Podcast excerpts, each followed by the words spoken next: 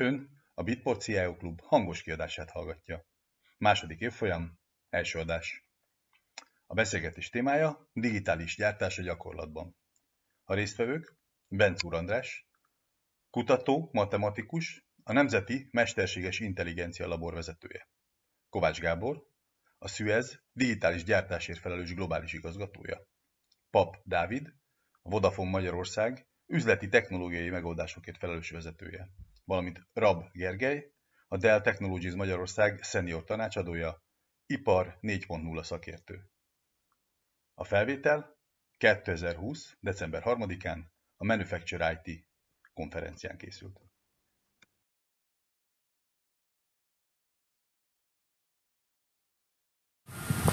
Szeretettel köszöntök mindenkit a Manufacture i té konferencia, kétezer-húszas konferencia panelbeszélgetéseiben. Kettő témát fogunk ma feldolgozni. Az első témához szeretném vendégeinket bemutatni. A témánk a digitalizáció, adatkommunikáció témakör, és vendégeink, akik itt vannak velünk, és megkérem őket, hogy egy pillanatra majd a maszkot csak az arc láthatósága érdekében vegyék le, aztán vegyük vissza a biztonság fenntartásához. Itt van velünk Benczúr András matematikus, a SZTAKI, Szeretettel köszöntök mindenkit. A SZTAKI informatikai kutatólaboratóriának vezetője, a Mesterséges Intelligencia Nemzeti Laboratórium szakmai vezetője. Üdvözöllek, András! Itt van velünk virtuálisan Kovács Gábor, a Suez digitális gyártásért felelős globális igazgatója. Szervusz, Gábor! Itt van velünk uh, a... Üdvözlök mindenkit, sziasztok!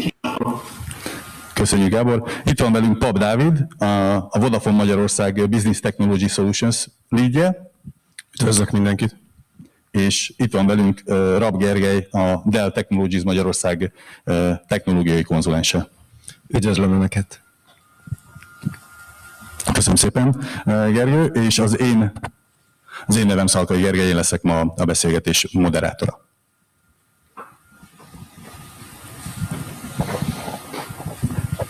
Na, a technikai és textilipari témákat akkor végigvettük, és akkor kezdjünk is bele a beszélgetésbe, mert az elsődleges témánk a digitalizáció, adatkommunikáció helyzete a gyártási szektorban, és az első kérdésünk az egyből ezt feszegeti, és először akkor Andrást fogom kérni, hogy röviden reagáljon, hogy mi a gyártóvállalatok jelenlegi fejlesztés, fejlettségi szintje a digitalizáció tekintetében, mennyire egységes a magyar ipar ismereteink szerint?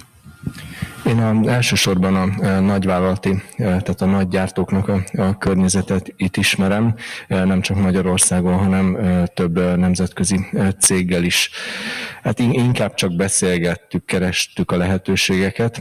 Úgy áll az összes nagy gyártó, hogy, hogy építi az adatinfrastruktúráját.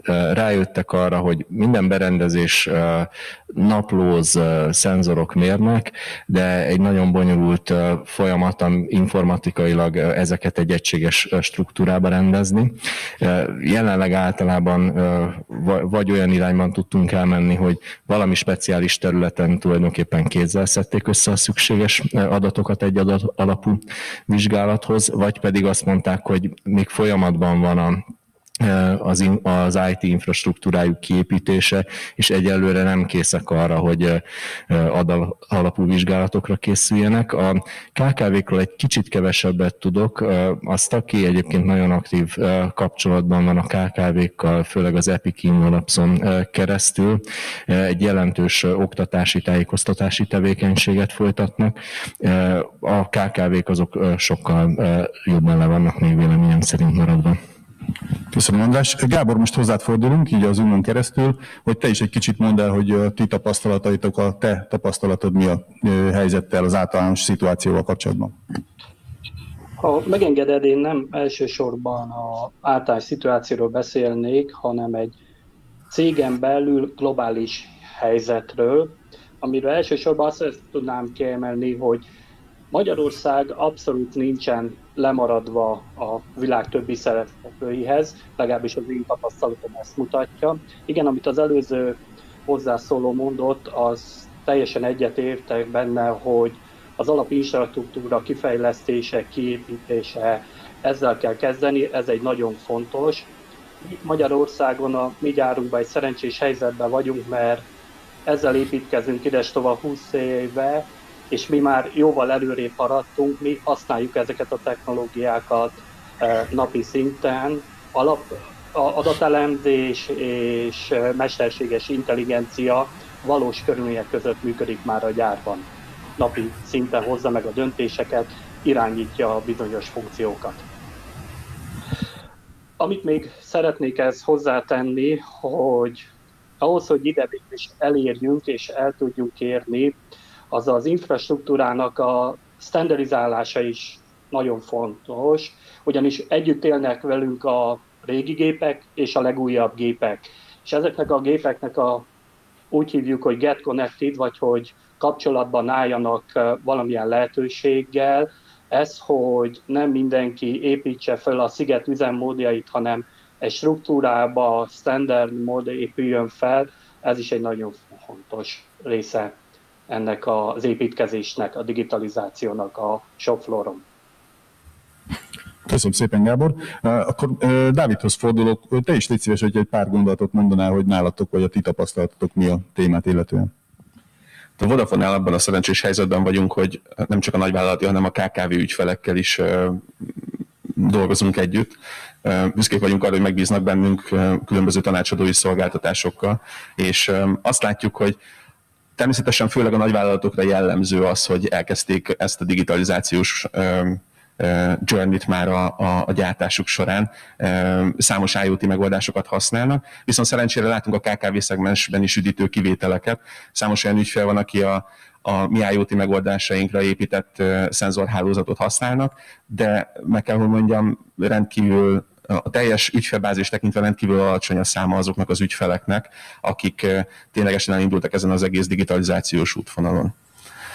Ha megnézzük mindenféle kutatásokat, akkor látszik, hogy az uniós átlagtól a ká ká vé szegmens termelékenysége nagyban le van maradva. Az átlagnak nagyjából a felét hozza a magyar ká ká vé, természetesen vannak kilengések, de, de nagy összességében ez a tapasztalat. Ezen biztosak vagyunk abban, hogy a digitalizáció nagyban tudna segíteni. Köszönöm szépen. Gergő, kérlek, te is a, a ti szemszögetekből, Dell oldalról, hogyha kiegészítenéd, ezt megköszönjük.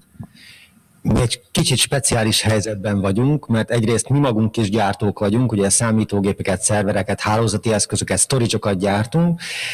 A másik oldalról pedig nyilván támogatjuk a, a gyártó, termelő, szolgáltató cégeket, és mi a magunk bőrén is megtapasztaljuk azt, hogy milyen gyártóként egy digitalizációs folyamatot, digitális transformációt, üzleti transformációt végrehajtani, és azt el tudjuk mondani, hogy ugye folyamatosan változó termékkör, folyamatosan bővülő termékkör, folyamatosan változó alkatrészellátás, fejlődő technológia, az, az nagyban megnehezíti ezeket a, a digitális átállásokat, és a, a, mondjuk azt, hogy a gyártásnak a, a minél magasabb szintre emelését. Tehát a folyamatosan változó környezet az mindenképpen egy kihívás, még akkor is, hogyha mesterséges intelligenciával megtámogatjuk. A, a magyar ká ká vé és nagyvállalati szektorra elég jól rálátunk, és, és azt kell mondjam, hogy a teljes spektrumot átöleli a magyar megoldás portfólió, tehát tudunk olyan szövőgépről, ami még mindig ilyen ezerkilencszáznyolcvanhatos szinten van, és tényleg floppyval vezérdik, és a floppy, flopin van rajta az alkalmazás, amit valahogy életben kell tartani, illetve mi ugye főként itt a cé e régióban dolgozunk, legalábbis én régió szinten, és, és Magyarországon a leges, legfejlettebb dolgokkal is találkozunk, például mesterséges intelligencia, és, és olyan, olyan emi klaszterek épülnek, hogy, hogy az valami hihetetlen. Tehát a spektrumnak a, a legalja és a, a legteteje is jelen van. Nem tudunk egy egységes képet mondani ezért, hogy, hogy itt mi van Magyarországon, minden, minden, minden az égvilágon. Szuper, köszönöm szépen. Az áttekintésnek ez egy nagyon színes bevezetés, én azt gondolom. Nézzük meg akkor a részleteket. Most Gáborhoz fordulnék először a következő kérdésünkkel, témánkkal, hogy a te tapasztalatod szerint nálatok, illetve globálisan a ti cégeteknél, Gábor, mennyire akadályozza, segíti, mennyire van meg a megértés a gyártó cégek, illetve a az i té szolgáltatók és a kommunikációba, még a kommunikációs működésben résztvevő cégek között. Itt a kulcsfogalmakra gondolok, a Unified Communication, Big Data, adatvezérlés, tehát hogy, hogy ezek a megértési pontok, ezek adottak-e? Tehát most elsősorban koncentráljunk arra, hogy nem belül, hogy épül fel, mert én ketté venném a belső felépítését, a belső elfogadtatást, és a külső partnerek mit tudnak számunkra nyújtani. Ugye itt is azt tudnám mondani, hogy a külső partnereknél is, ha konkrét igényekkel tudunk oda menni, hogy erre és erre van szükségünk, ott viszonylag könnyű megtalálni a hangot, és könnyű felépíteni azokat a rendszereket, amire szükségünk van. Például egy, amikor a mesterséges intelligenciát vezettük bele a cégeknél, ott eléggé tudtuk, hogy mire van szükségünk, milyen hardveremekre, milyen megoldásokra. Ez nagyon gördülékenyen ment. Utána, amikor viszont leülünk együtt gondolkodni, hogy hogyan is kellene tovább lépni, milyen technológiákat, milyen megoldásokat uh, tudnánk behozni, akkor kétféle um, szemlélettel találkoztam, legalábbis én tapasztalataim szerint. Hú, elnézést, de nagyon visszhangzok, és ez nagyon zavaró. Uh, mindig azt hiszem, hogy kérdez valaki. Uh, bocsánat érte. Szóval, hogyha fiatalabbakkal beszélgetek, például egy cégen belül, akik nagyon tehetséges mérnökök, nagyon tudják, hogy mi lesz a jövő, szerintük hogyan kell a jövőt megtervezni, irányítani, viszont itt a kommunikációs nehézségek az a régi, itt lévő tíz-tizenöt éves megoldásoknak is a bevezetése. Bocsánat, nem tudunk valamit csinálni ez a visszhanggal? Mert dolgozunk rajta. Köszönöm, elnézést, de tényleg. Jó, a, tehát a régi gépeknek, hogy a régi rendszerekkel hogyan lehetne bekapcsolni, anélkül, hogy teljes mértékben lecserélnénk őket. Itt adódnak nehézségei.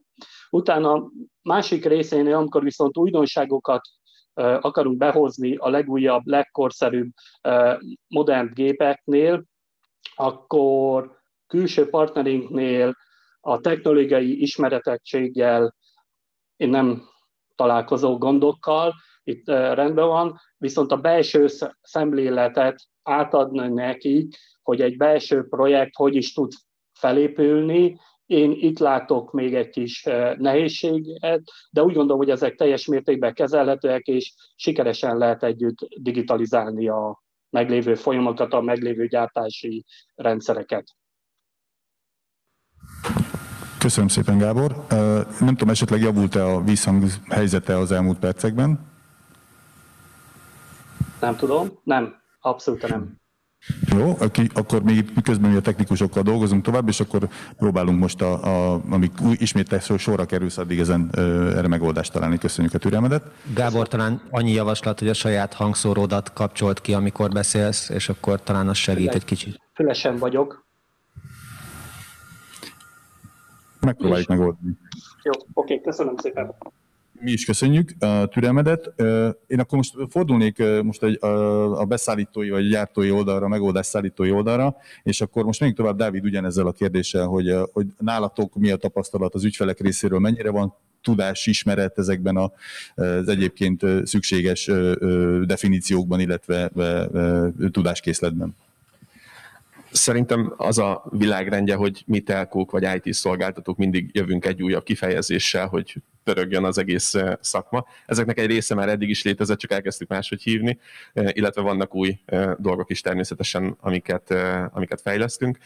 Én azt veszem észre, hogy, hogy megvan a nyitottság alapvetően a cégekben, de nekünk szolgáltatóknak kötelességünk az, hogy ezt megfelelő módon tálaljuk, megfelelő módon edukáljuk a, az ügyfeleinket, hogy ezt a nyitottságot egyrészt fenntartsuk, másrészt mind a két fél ugyanarról beszéljen. Alapvetően nem érzem azt, hogy, hogy nagyon le lenne maradva a gyártóipar ezekkel az innovatív technológiákkal, legalábbis a, a, a megértésükkel, de természetesen nagyon sok olyan ügyfélprojekten dolgozunk, ahol az első pár megbeszélés az arról szól, hogy letisztázzuk a technológiai alapokat, és hogy mire is lehet ezt az egészet használni. Köszönöm szépen. Gergő, a te tapasztalataid mik a témát illetően? Teljesen igazat adok annak, hogy, hogy olyan technológiákról beszélünk, ami már évek óta létezett, itt van velünk. Hogyha nézzük a robotizációt, nyilván az is évek óta itt van, átviteli hálózatok szintén itt vannak, pozícionáló rendszerek már nagyon régen itt voltak. ennek talán az egésznek az újra gondolása, újra gombolása van most, ami, ami, ami aktuális, és megpróbáljuk ezeket az egyre jobb áron elérhető technológiákat kivinni a gépekhez, kivinni a, a fieldre. És talán ezek a terepi rendszerek, ezekben történtek újdonságok, meg újítások, tehát ez a, ez a sok technológia most kezd összeállni úgy, hogy azt az intelligenciát, amit eddig az adatcentrumban tudtunk csak összepakolni, ami lehet, hogy távol volt a, a, a gépeinktől, és ez akár késleltetést okozott, akár megbízhatatlanságot okozott, vagy valamilyen rizikófaktor, teljesen mindegy, de ezt egyrészt kivisszük a gépekhez, és akkor ezt hívjuk mondjuk edge computingnak.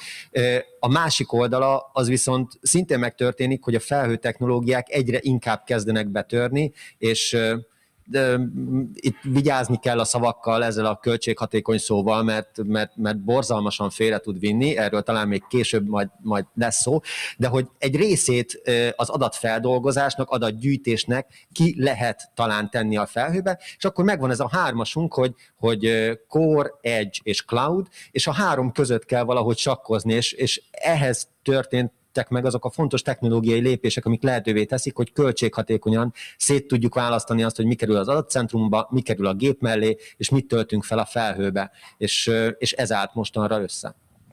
Köszönöm, ez egy nagyon hasznos kitekintés, vagy rátekintés volt. András, ti ugye országstratégiát is mesterséges intelligencia tekintetében kvázi építetek. Hogy látod, hogy a ti szerepetek, illetve az egész laboratórium szerepe ennek az edukációs folyamatnak a tekintetében? Ez szükséges, van? Hogy, hogy nálatok mi a tapasztalat?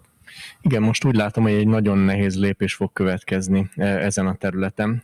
Ahogy itt a kollégák elmondták, nagyon sok fejlődés történt infrastruktúra, i té területén. Tényleg én is azt látom, hogy, hogy évről évre, amikor egy újabb gyártónak a, áttekintem, hogy milyen, milyen folyamatait lehetne adatalapon elemezni, egyre inkább már minden adatottá megfelelő formában készen. Most viszont jön egy nagyon egyedi tanácsadói munka, amit nem nagyon lehet replikálni, mert minden egyes gyártási folyamat más, tehát teljesen más szakértelem kell egy, egy karosszéria szereléshez, egy chipgyártáshoz, egy üvegbevonatoláshoz. Mindegyik valamilyen szenzorok által lemért folyamat, viszont kell a mérnöki tudás, és kell a mesterséges intelligencia szaktudás. Itt, a, itt egy nagyon jelentős oktatási lépés kell, ami, ami nagyon lassú lesz. Tehát az egyetemeken kiképzünk embereket, betanítunk ilyen témákra, ezek elkerülnek a megfelelő gyártókhoz. Tehát türelemre mindenképpen szükség kell, nagyon remélem, hogy nem lesz egy, egy kiábrándulási fázisa, amikor a, a nagy i té technológiai fejlődések, fejlesztések eredményeképpen várják az eredményeket, de egy kicsit többet kell várni. A szakemberhiány az egészen biztosan fel fog állni, és ebben remélem, hogy a, a Nemzeti Labornak komoly szerepe lesz, tehát hogy, hogy tíz intézmény, rengeteg egyetemista, rengeteg fiatal fog oda kerülni, megismerni ezeket a fejlődéseket. Köszönöm. A következő témánk az ugye ezeket a legacy típusú gyártó rendszereket, illetve az azok digitális lehetőségeit érinteni.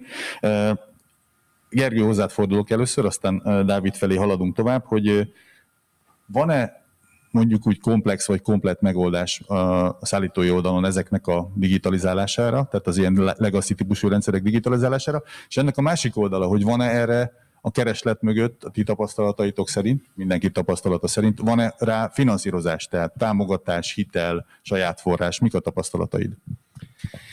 Hű, hát ez már egy, megint, megint egy nagyon komplex kérdés. A, ha azt akarjuk megnézni, hogy egy általános gyártásra, egy teljesen mindegy milyen gépnek a felokosítására van-e egy általános eszköz, és akkor itt hardware plusz szoftver parkot nézünk, ami mindent megold, nincs. Nincs. Ez a jó és a rossz hír egyben. Mindenki így személyre tudja szabni a saját megoldását. Tudom, hogy ezzel nem vagyok, vagy nem leszek túlságosan népszerű, de, de sok, mi azt látjuk, hogy sok alkalommal akár nulláról is kell építkezni. és egy, egy nagyon régi gépet, mondjuk egy ugyancsak kilencvenben vagy a kétezres évek környékén gyártott fröccsöntő gépet, azt fel kell okosítani, és erre, erre volt, vagy erre van a Smart Up programunk, de ez, ez mindenképpen egyedi fejlesztés lesz, egyedi interfészelés, és azokban az esetekben, amikor mondjuk egy pé el céhez nem tudunk direktben hozzáférni, akkor, akkor oda kell tennünk szenzorokat, abból meg kell állapítanunk, hogy, hogy milyen adatok fognak kijönni, és hogyan tudjuk azokat jól feldolgozni, és ezt össze kell mérnünk, vagy össze kell vetnünk majd a büdzsével, vagy összhangba kell hoznunk, hiszen hogyha nagyon-nagyon jó és precíz eredményt szeretnénk, ahhoz nagyon sok pénz kellhet. Ugye azt szoktuk mondani, hogy, hogy rengeteg adatot kell gyűjteni ahhoz, hogy abból egyrészt egy, egy nagyon jó real-time analízist tudjunk futtatni, másrészt nagyon régóta kell ezt az adatot gyűjteni, hogy egy historikus trend analízist is tudjunk csinálni, és valahogy a jövőre vonatkozólag valamilyen valószínűségi számítást, vagy valamilyen kimenetelt tudjunk javasolni. És, és ez, ez rengeteg adattárolás, és, és, és rengeteg munka. Jelenleg nem biztos, hogy megvan az a tapasztalat, hogy ki tudjuk gyűjteni azt, és ehhez kell az András által említett talán tanácsadói segítség, hogy ki tudjuk gyűjteni azokat a fontos adatokat, ebből a, a rengeteg adatból, ami rendelkezésre állhat, ugye régi gép esetén még lehet, hogy nincs meg ez a, az adatmennyiség, amit utána majd feldolgozunk és, és historikusan elemzünk. Tehát ö, rengeteg felkészültség kell hozzá, azt gondoljuk, hogy egy nagyon erős tanácsadói ö, támogatás kell, és mi is ezért indultunk el ebbe az irányba, és, és próbáljuk megérteni minél jobban a gyártást, mert, mert szerintünk fontos az, hogy a, a gyártás és a shop floor ö, közösebb nyelvet beszélhessen az informatikával, az adatvezérelt gyártás érdekében. És a, a másik oldalon viszont kell egy, egy ilyen tapasztalat a gyártó oldaláról is, tehát neki is azt gondoljuk, hogy kellhet sok kis projektet futtatni, aminek egy részét sajnos azt kell mondani, hogy el kell bukni annak érdekében, mármint hogy, hogy meg kell hiúsuljon az adott projekt annak érdekében, hogy abból tanuljunk, és termelékenyen tovább tudjunk lépni. Tehát ez egy folyamatos tanulás, és érdemes több kis projekttel felépíteni a, a távlati célunkat.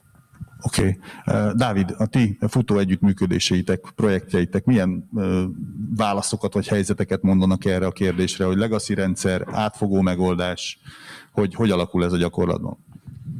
Én is úgy látom, hogy standard átfogó megoldásokat nagyon ritkán lehet az üzleti problémákra ráhúzni, mindenképpen szükség van bizonyos személyre szabásra. Azt nagyon fontos megjegyezni, hogy a negyedik ipari forradalom korát éljük, ez már nem olyan, mint az első ipari forradalomban volt, hogy betoltam a gőzgépet a gyárba, és innentől kezdve a termelékenységem nagyságrendekkel megugrott. Itt, ahogy az előttem szólók is mondták, meg kell vizsgálni az, hogy ténylegesen milyen legacy rendszerről beszélünk. Egy olyanról, ami okosítható, vannak egyáltalán interfészei, vagy olyan, amire saját magunknak kell ezt az egészet fejleszteni. Ha az előadásom végére reflektálhatok egy kicsit, ott pont egy ilyen projektcikluson haladok végig, ahol megmutatom, hogy itt hatalmas nyitottság kell mind a, a, az ügyfél oldaláról, mind a szolgáltató oldaláról is, hogy felmérjük, hogy mi az a probléma, amit meg akarunk oldani, hogy is működik ez a gyakorlatban, és mi van leírva. Hát ezek általában azért nem, nem teljesen vannak összhangban, és ezután lehet ezekre egy valós digitális megoldást hozni. Köszönöm, köszönöm. Vissza fogunk térni úgyis itt a, a témát, illetően a, a Vodafonos megoldásokra, illetve a jövőbeni lehetőségekre. Gábor, téged szólítalak meg, és egy kis technikai téma, hogy itt a, a háttérstábnak az a javaslata, hogy a vízhang kérdését azzal lehetne megoldani, hogyha a mobilon a hangszórót lehalkítanád nullára. Tegyünk ezzel egy kísérletet, jó? Hogy... Ezen már megtörtént. Próbáljuk meg, valahogy megpróbálom kiadni a vízt. Jó, jó, akkor csináljuk tovább, reméljük, hogy akkor kevésbé lesz zavaró ez a vízhang téma. Tehát neked feléd is ugyanez a kérdés, hogy a ti tapasztalataid, te tapasztalataid alapján a megoldások mennyire tudnak átfogóak lenni, mennyire speciálisak, nálatok ez hogy tud működni a cégnél, illetve a globális környezetben? Hogy egy gép felokosítható vagy nem, ez alapvetően két dologtól függ.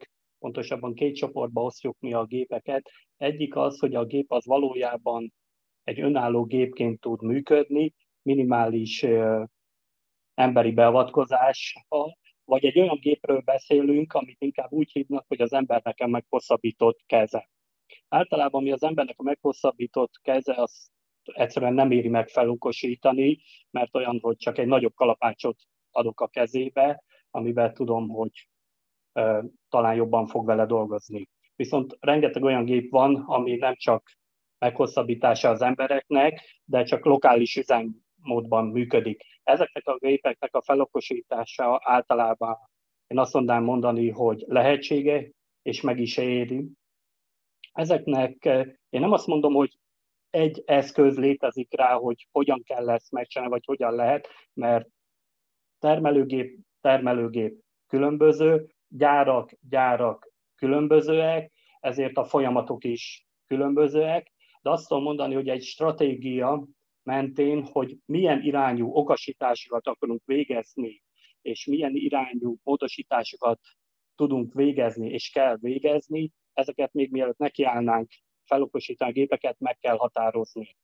Ezeknek a meghatározása valójában nem azt jelenti, hogy én most uh, ezt meg ezt a programot fogom rátelepíteni, hanem milyen sztenderdeket fogok uh, betartani, és milyen sztenderdek alapján fogom felépíteni a rendszereket uh, háttérben, ami szükséges. Amit még hozzá szeretnék ezt tenni, az, hogy a előttem szólónak, hogy én úgy gondolom, hogy egy egységes megoldást talán a közeljövőben nem is fog megszületni, de ez nem azt jelenti, hogy nem lehet megcsinálni, és nem lehet felépíteni ezeket a gépokosításokat, ha így akarjuk hívni. Itt sokszor azért azt kell hozzátenni, hogy azt megvizsgálva, hogy felokosítás az vajon azt jelenti, hogy építek egy teljesen új gépet, és kicserélem a gépet. Nekünk már volt ilyen projektünk, ahol oda jutottunk, hogy egy új gép az jobban megéri az okosítás helyett. Tehát ezeket is mérlegre kell tenni, és ezekkel is kalkulálni kell. Szuper, Gábor, köszönjük szépen. Uh, András, hozzád fordulok a téma lezárásaként, és egyben már nyitnék is a következő kérdésre, mert nyilván uh, nektek is van egyre nagyobb képetek, vagy egyre szélesebb képetek a megoldások tekintetében, és a következő témánk pedig már az lenne, és akár a kettőre együtt is próbálhatsz válaszolni, hogy mit tud hozzátenni a tudományos szféra, vagy egy ilyen, egy ilyen laboratórium az egész, a megoldáskereséshez, meg ugye az egész digitalizációhoz, a, a mesterséges intelligenciával együttesen. Hogy, hogy látod a helyzetet, mik, mi az irány, ami, ami ilyen, amely, amiben ti tudtok gondolkodni? Kutatjuk aktívan a, a megoldásokat a, a teljesen, mint említettem, egyedi problémákra. Minden egyes gyártási folyamat attól kezdve már más, hogy az adatok ott vannak és, és elérhetők. Minden egyes én eddig csináltam, láttam. Szükség volt egyrészt a mesterséges intelligencia kutató, másrészt pedig a, a, a folyamatnak. Hát változó, hogy, hogy gépészmérnök, vegyészmérnök, milyen típusú mérnöki tudásnak, ezt meg kellett tanulni. Tehát amiben a, a Nemzeti Labor hozzá tud járulni ehhez a folyamathoz, ebben a pillanatban onnan tudom követni, hogy, hogy milyen erőforrások állnak rendelkezésre, hogy van egy közös megosztó platformunk, ezen most száztíz felhasználó van, tehát ez azt jelenti, hogy ebből legalább hatvan-hetven olyan fiatal, aktív kutató, ott munkatárs áll rendelkezésre az országban, akik, akik fel tudnak ilyen feladatokat venni, végre tudják hajtani, be tudják mutatni, tehát sikersztorikat tudunk létrehozni. Mennyire hat vissza az ipar? Tehát itt nekem a, a kollégák a felkészüléshez betettek egy ilyen értékpárt, hogy a mesterséges intelligencia szárnyalása és a ráspolyozás. Hogy, hogy, hogy látod, korlátoz ez, erőt ad, milyen irányba viszi ezt a dolgot? Erőt ad, tehát a mesterséges intelligenciának szüksége van új feladatokra. Nagyon nagy sikereket ért el, géppilátás, az önvezető autónak azon a részén, ami, ami még nem feltétlenül az utcán a biztonságos közlekedés, de, de egy érzékelésben hihetetlen fejlődés volt. Tehát sok probléma van, de nem az a probléma, hogy a, a módszerek mondjuk ne tudnák akár az ember teljesítményét már meghaladni egy közlekedési helyzetben. Tehát most kellenek az új témák, én úgy látom, nekem, nekem ez egyébként a kiemelt érdeklődésem. A gyártás annyi új problémát hoz, annyiféle új megoldást kell kitalálni, hogy, hogy ez jó ideig elfogja a kutatói közösséget is látni témával. Köszönöm. Kérdezném a szállítói oldalról a kollégánkat, Dávid, téged először, hogy nálatok ez a kutatás, illetve kutatásfejlesztés terület mennyire jelenik meg, ti tudtok-e visszacsatolni, tehát hogy, hogy, hogy van ez benne a mindennapjaitokban? Abszolút megjelenik a, a kutatásfejlesztés a, a, a mindennapjainkban. A Budapesti Műszaki és Gazdaságtudományi Egyetemmel van egy együttműködésünk, ahol öt G frekvenciát, illetve telkótanácsadói szolgáltatásokat biztosítunk nekik. Ők pedig ezen mindenféle Ipar négyes demókat és fejlesztéseket, kutatásokat végeznek. Meg is található náluk egy Ipar négy technológiai központ, amiben számos negyedik ipari forradalomhoz köthető működő use case mutatnak be, ami tényleg ihletet adhat a gyártó cégeknek ahhoz, hogy hogyan tudják digitalizálni a, a, a megoldásaikat. És abszolút hiszek én is abban, a, mint az előttem szóló, hogy, hogy a mesterséges intelligenciának újabb táplálékot biztosít ez, a, ez, ez az egész kor. És visszautalva arra, hogy akkor egy gyártósort hogyan is lehet felokosítani, mennyire öreg a gyártósor, milyen interfészei vannak, nem feltétlenül magát a gyártósornak a gépeit kell felokosítani, hanem akár gépi tanulásos módszerekkel, képfelismeréses algoritmusokkal, akár úgy is tudunk például selejtet meghatározni, hogy nagy felbontású kamerák különböző szögből veszik a, a, a, az előállított terméket, és ezt a feldolgozó központ ö, dönti el, hogy ez most ö, selejt volt-e vagy sem. Köszönöm. Gergő, te is kérlek, hogy pár szót mondj erről. Nálatok ez van-e valamilyen konkrét projektben jelen, van-e valami olyan, ami esetleg a Dell szintjén, nem tudom, amilyen központi hubról, vagy valahonnan érkezik, mint ilyen kutatásfejlesztési kooperáció, vagy így helyi szinten ez hogy van jelen nálatok? Helyi szinten az együttműködés talán kicsit gyengébb, tehát vannak, vannak szervezetek, akiket támogatunk. Régiós szinten próbáljuk ezeket az együttműködéseket fedél alá hozni. Van egy viszonylag nagy há pé cés és mesterséges intelligencia, meg i o té csapatunk, és, és velük próbáljuk igazából alkalmazás szinten és ökoszisztéma szinten megnézni azt, hogy, hogy mik azok a, az alkalmazási minták, amire, amire jól tudunk valamilyen, nem tudom én, megoldást hozni. És... és már régóta benne van a fejemben az, hogy, hogy szerintem fontos beszélni arról, hogyha veszünk egy hardvert, és akkor a, hol, hol van egy ilyen tanácsadónak a szerepe, veszünk egy valamilyen hardvert, most teljesen mindegy, hogy mit csinál, akkor azt, azt teljesen alkalmazás szintre kell pozícionálni, benchmarkolni, célozni, architektálni. Tehát, hogyha veszünk mondjuk egy gé pé u kártyát, ami, ami ugye viszonylag sokat tud segíteni a tanulási folyamatban, Akkor, akkor ott is nagyságrendi eltérések vannak az alkalmazások között.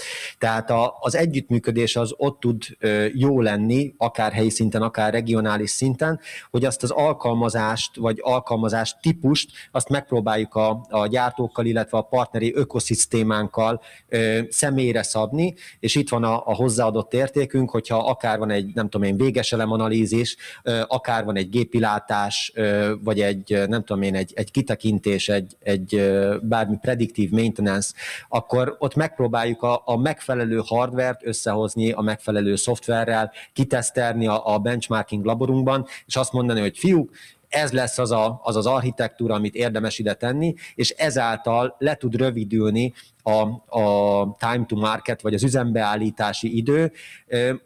Egyre inkább azt látjuk, hogy, hogy ezek az éves projektek, vagy éven túlnyúló projektek, ezek, ezek nem igazán gazdaságosak. Tehát azt, azt, azt látjuk, hogy hogyha van valamilyen üzleti kívánalom, döntés, érték, amit lehet termelni, akkor azt nagyjából három hónaptól egy éven belül üzembe kell állítani, hogy termelő legyen. És nagyon-nagyon fontosak ezek a, a nagyon gyors piacra lépések. És ezért egyrészt egy együttműködés tekintetében egy ilyen összetesztelt, összehangolt ökoszisztéma fontos. A másik, amit megemlítenék, az, hogy el, egyre jobban előtörnek a keretrendszerek. És a azon keretrendszerek, amik mondjuk ezt a gépilátást, hogyha már úgyis itt tartottunk, vagy három dés modellezés, vagy például a három dének ugye régóta keressük már a, a, az üzleti értékét, és van olyan magyar partnercégünk, aki, akivel egy ilyen ö, olyan keretrendszer érhető el, hogy betanítjuk a keretrendszerben azt a munkafolyamatot, amit a, a dolgozónak követnie kell. Ez lehet biztonsági folyamat, lehet gépkezelő folyamat, lehet egy, nem tudom én, tűzvédelmi terv folyamat, és akkor ezt a dolgozónak akár belépéskor, akár időszakosan meg kell ismételnie. Tehát a, a technológiának ilyen keretrendszerrel való átültetése és egyszerűsítése a, a partneri ökoszisztémával ezek a, a hazai és regionális együttműködési irányaink. Nagyon köszönöm, már egy kicsit át is kötöttél, szerencsés nekem, mert így nem kell semmit hozzátenni. Át is kötöttél az ilyen technológiai trendek irányba, és én már Gábort így is szólítanám meg. Gábor, hozzád fordulok most, hogy egyrészt nálatok ez a kutatásfejlesztési együttműködés milyen módon működik, milyen, milyen tapasztalataitok vannak, illetve kérlek, hogy próbáld bele tenni azt is, hogy ti most milyen főbb technológiákra fókuszáltok, hol vannak a ti prioritásaitok.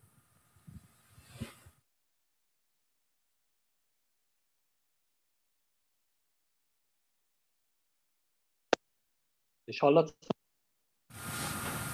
Halló, halló. Most hallunk, igen. Halló. Hallunk téged.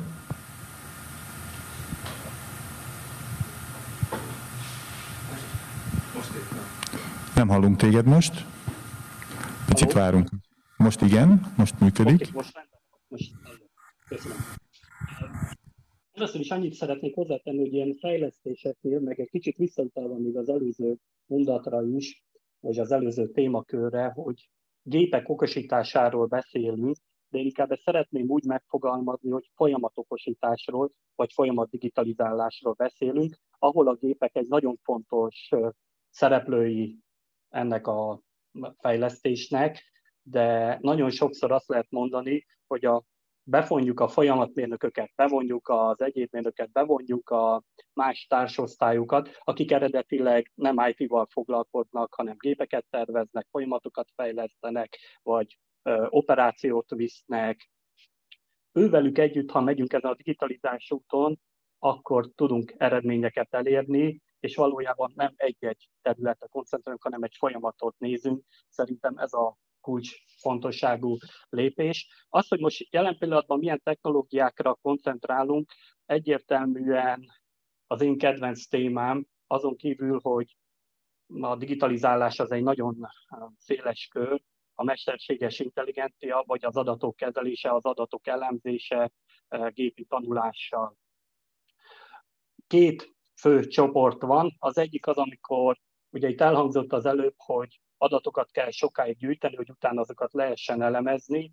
Ezeket mi szerencsés állapotban vagyunk bent, mert húsz évre visszamenőleg is vannak adataink, és tároljuk őket, ezért vissza tudunk menni. Ez ugye a garanciális minőségi dolgoknál segítenek, és itt a felépített gépi tanulás, predikciók, hibakeresések, termékjavításoknak tudunk nagy segítséget nyújtani.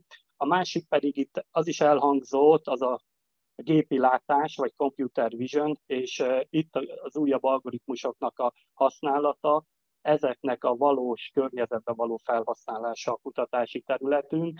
Sikereink már vannak, van olyan folyamat, ahol már ez a visionnek megfelelően megy robotirányítás, megy logisztikai folyamat. Itt, ahol még nagyon sok fejlődési lehetőséget látunk, és ez az a terület, ahol szerintem az elkövetkező évek, években nagyon sok folyamatotnak a vezérlését át fogjuk venni ezzel a technológiával. Szépen. Én szerintem ezzel a visszajelzéssel, hogy a Gábornak az egyik fő témája a mesterséges intelligencia és a kapcsolódó kutatások, vissza is érünk hozzád, András, mert én szeretném azt tőled ugyanígy megkérdezni, hogy ti milyen fókuszokat, milyen prioritásokat használtok, illetve minek mentén dolgoztok, illetve az is érdekel, hogy a jövőre vonatkozóan rövid középtávon mit látsz, hogy milyen irányba fog ez az egész mesterséges intelligencia, big data témakör, meg a digitalizáció, merre fog indulni, mi lesz a, mik lesznek a, a fő fejlesztési irányok? Köszönöm, hát nagyon összetett kérdést kaptam.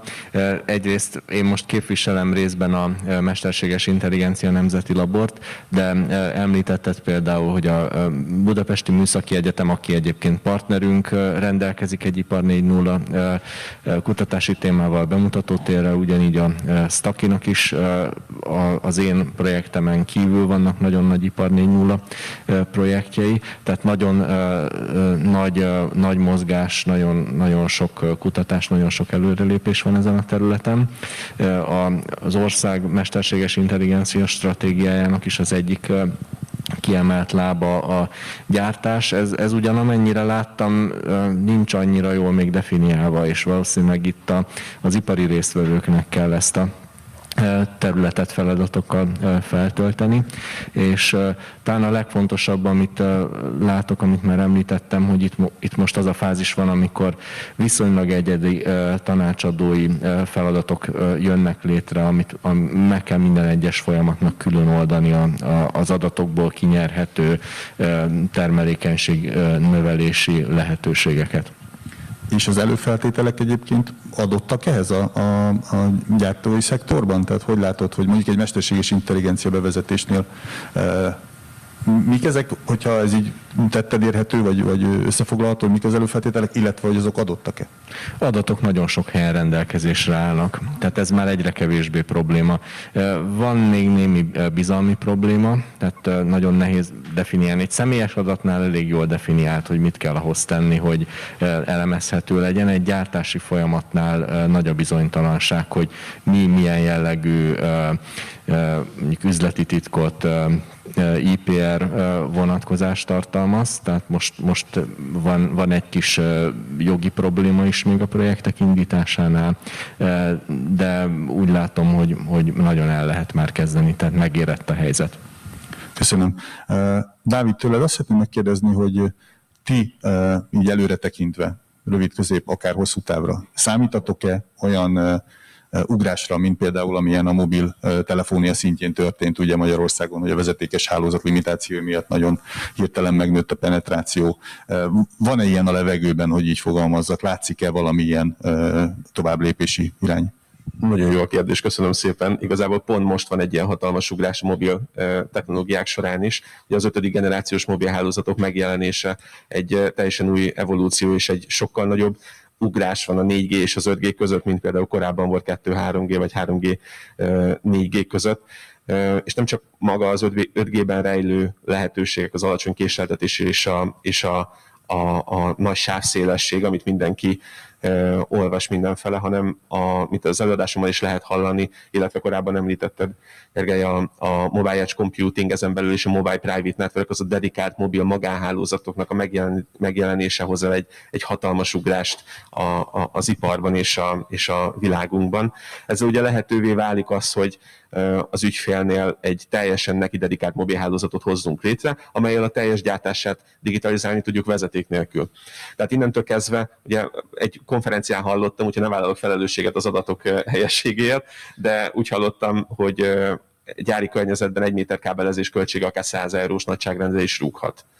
Ugye a struktúrált kábelezésnél nem, a pont-pont között nem a legrövidebb utat keressük, hanem a, a, a, azt az utat, ami, ami, ami engedélyezett és biztonságos. Tehát itt könnyen elugrunk a százezer eurós vagy milliós eurós nagyságrendekre, szemben a, a vezeték nélküli technológiával, ahol most már az öt G-vel végre garanciát is tudunk biztosítani. Hogy korábban elhangzott, ugye a Mobile Edge Computing során ez a hármas, a, a, a Core, a, a, az Edge és a Cloud. és a Cloud, köszönöm szépen a kiegészítést.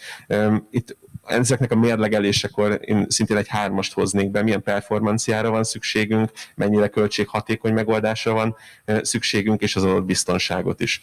Ugye, hogyha ezek abba az irányba konvergálnak, hogy nekünk az adat nem szabad, hogy elhagyja a telephelyet, költségeinkbe belefér, és egyébként nagyon alacsony késleltetésre van szükségünk és minőséggaranciára, akkor igenis fel tudjuk használni ezt a mostani technológiai ugrást, amit az öt G és a privát networkök megjelenése hozzá. Köszönöm szépen. Gábor, ismét hozzád fordulok. Elsődlegesen az a kérdésem, így a jövőről beszélgetve, vagy arról eszmét cserélve, hogy te hogy látod, hogy a, a, a szolgáltató, a, a szolgáltatásokat nyújtó cégeknél rendelkezésre áll-e minden olyan technológia, ami, ami, amire nektek igényetek van? Tehát, hogy, hogy adottak-e a keretek, adott-e a, a jövőbe tekintés és a, és a hosszú távú gondolkodásnak a, a háttere? Én úgy gondolom, hogy párhuzamosan fejlődünk velük, mert sokszor van olyan technológia, amit valójában gyártó cégek fejlesztenek ki, és úgy szivárognak át utána szolgáltató cégekhez. Rengeteg ilyen tapasztalatom is van. Az, hogy a ötödik generációs hálózatok itt vannak velünk, szerintem is egy óriási ugrás lesz a, akár a gyártásban is, de inkább úgy fogalmaznék, hogy itt is ketté kell választanunk azt, hogy ami épülendő gyár, nullából építjük fel, tehát zöldmezős beruházás, vagy pedig egy, egy teljesen vizes, nedves körülmények között olyan hőmérsékleteken működő uh, dolgok, ahol jelenleg problémákat okoznak bármilyen rádió hullámoknak a terjedése, ott sajnos még a, nagyon sokáig ezek az újabb technológiák nem tudnak bejönni. Amire azt tudom mondani, hogy nagyon támogatom és nagyon mellette vagyok ezek technológiáknak. Igaz, én itt most hallottam itt egy olyan számot kábelezésre, ami fogalmazunk úgy, hogy egy szám volt, hogy mennyire lehet ezzel kalkulálni, az egy másik kérdés. Én nem ilyen számokat szeretek összehasonlítgatni, mert inkább azzal értek egyet, amit az előttem szóló ugyanúgy megemlített, hogy meg kell vizsgálni, hogy ténylegesen mire van szükség, és utána lehet azt eldönteni, hogy milyen irányba lehet és kell fejleszteni.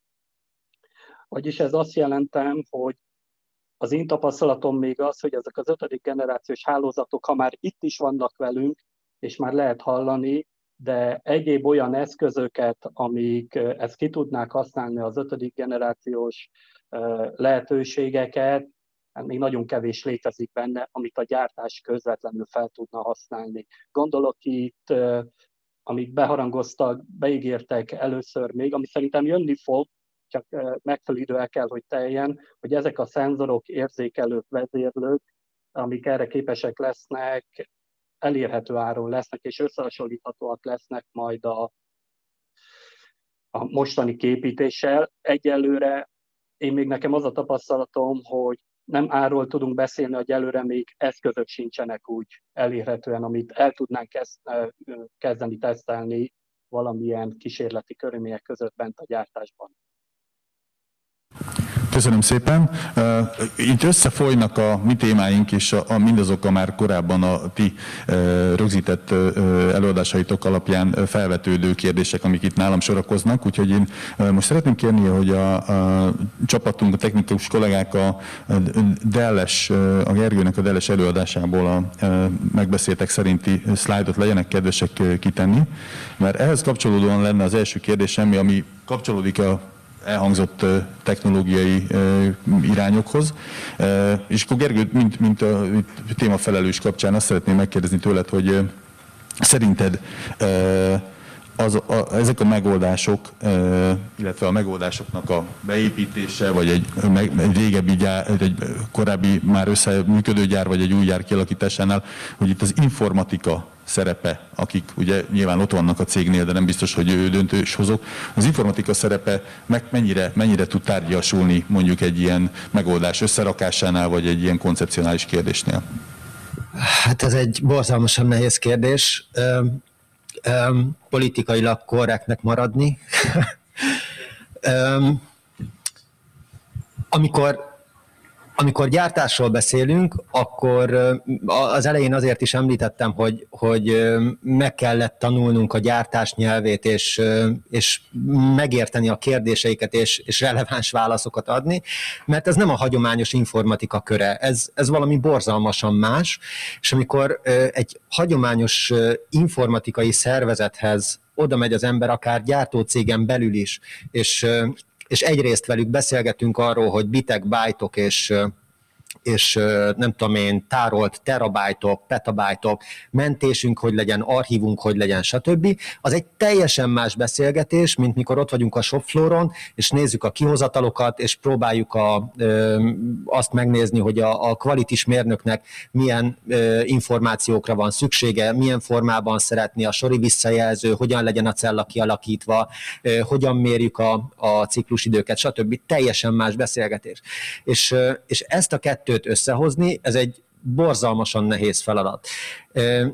Amikor azt a, a szlájdot, hogyha lehet kérni, akkor, akkor tegyük még egyszer be egy pillanatra. Tehát amikor ott vagyunk, hogy szeretnénk ennek a, a kettőnek az összhangját meghozni, akkor, akkor kell az egyrészt, hogy hogy ott legyenek az adatok, és, és legyen egy olyan üzleti kívánalom, ami, ami valahogy a gyártásból jön, és akkor ott van a bal oldalon talán az összes terepi adatgyűjtő rendszerünk, ott kamerákat látunk a bal oldalon, de egyébként a, ez valami lemezgyártás, hogyha jól emlékszem, akkor ott vannak a szenzorból jövő információk, és a, a jobb oldalon pedig mondjuk azt, hogy egy fönt egy kicsit batch analízises rendszer van, mondjuk azt, hogy egy hagyományos rendszer van, amit a hagyományos informatika ismer, és azt mondja, hogy ez tök jó, begyűjtjük az adatokat, és naponta egyszer megmondjuk azt, hogy milyen volt a selejtrátánk, hogy a nap elején reggel hat órakor, hat óra egy perckor a gép miért romlott el, de ugye már este öt óra van, vagy délután öt óra van, tehát gyakorlatilag használhatatlan az információ, stb.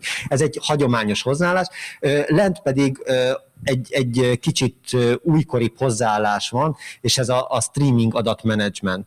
E, igazából erre a streaming adatmenedzsmentre, erre a real-time big data analitikára van szükség, akár mesterséges intelligenciával, vagy gépi tanulással meg, megsegítve, e, akár bárhogyan. Tehát ez egy újféle hozzáállás, ami azt jelenti az informatika számára, hogy új bugok fognak bejönni, ugye. Tehát amitől félünk az, hogy új bugokkal kell megismerkednünk a rendszerünkben, e, És, és ez, egy, ez, egy, ez, egy, ez egy personális transformáció is, hogyha, hogyha lehet így fogalmazni, hogy a, a, az informatikai részleget egy kicsit át kell állítani egy, egy másféle adatfeldolgozási, adatgyűjtési, üzletközelibb megközelítése. És itt a streaming data management-tel nagyon jól összejön a, az üzlet és a, a hagyományos informatikai gondolkodás. Köszönöm szépen, ez egy jó, jó, nagyon ilyen gyakorlat és áttekintés volt. András, utolsó kérdésemmel hozzád fordulok most így a téma kapcsán, hogy te hogy látod a szereplőknek a, a, a, hogy mondjam, a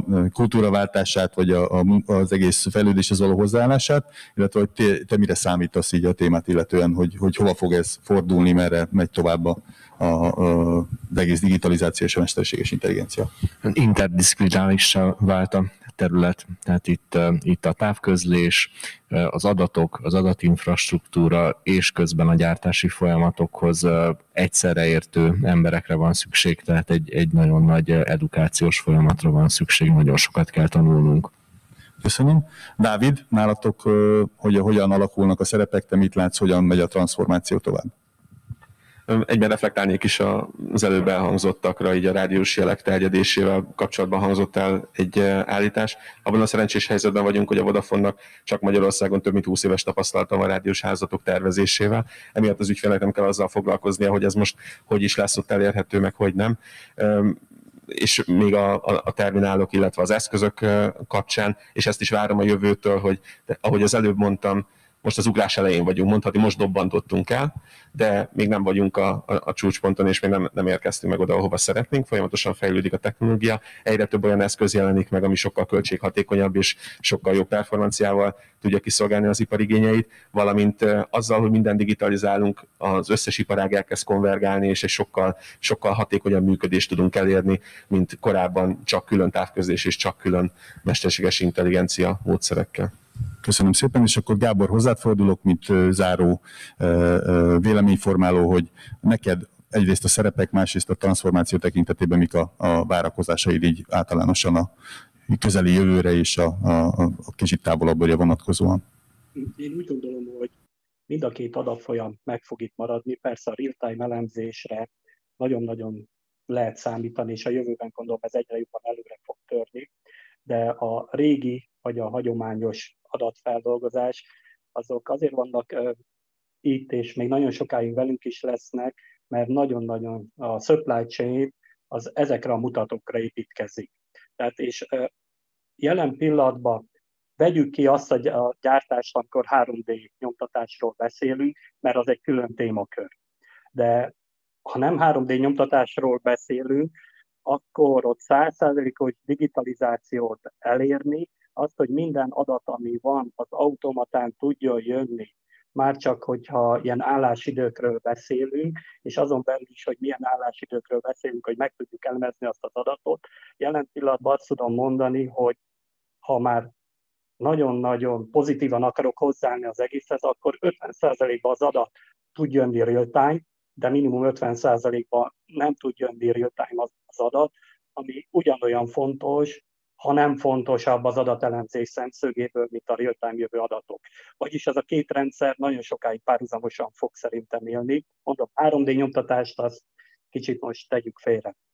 Amit tudok mondani, hogy nem hagyományos i té-ről tudunk ezekben a rendszerekben beszélni. Én inkább úgy fogalmaznék, hogy olyan szakemberekre van szükség, aki teljes mértékben elsősorban megértik a termelési folyamatokat, egy gyárnak a működését, és nagyon ö, otthon vannak, és nagyon jó szakemberek is az i té technológiákban. És a kettőnek az összevetéséből tudnak majd írni azok a szakemberek, akiknek egy gyártási folyamat digitalizálásra szükségünk van.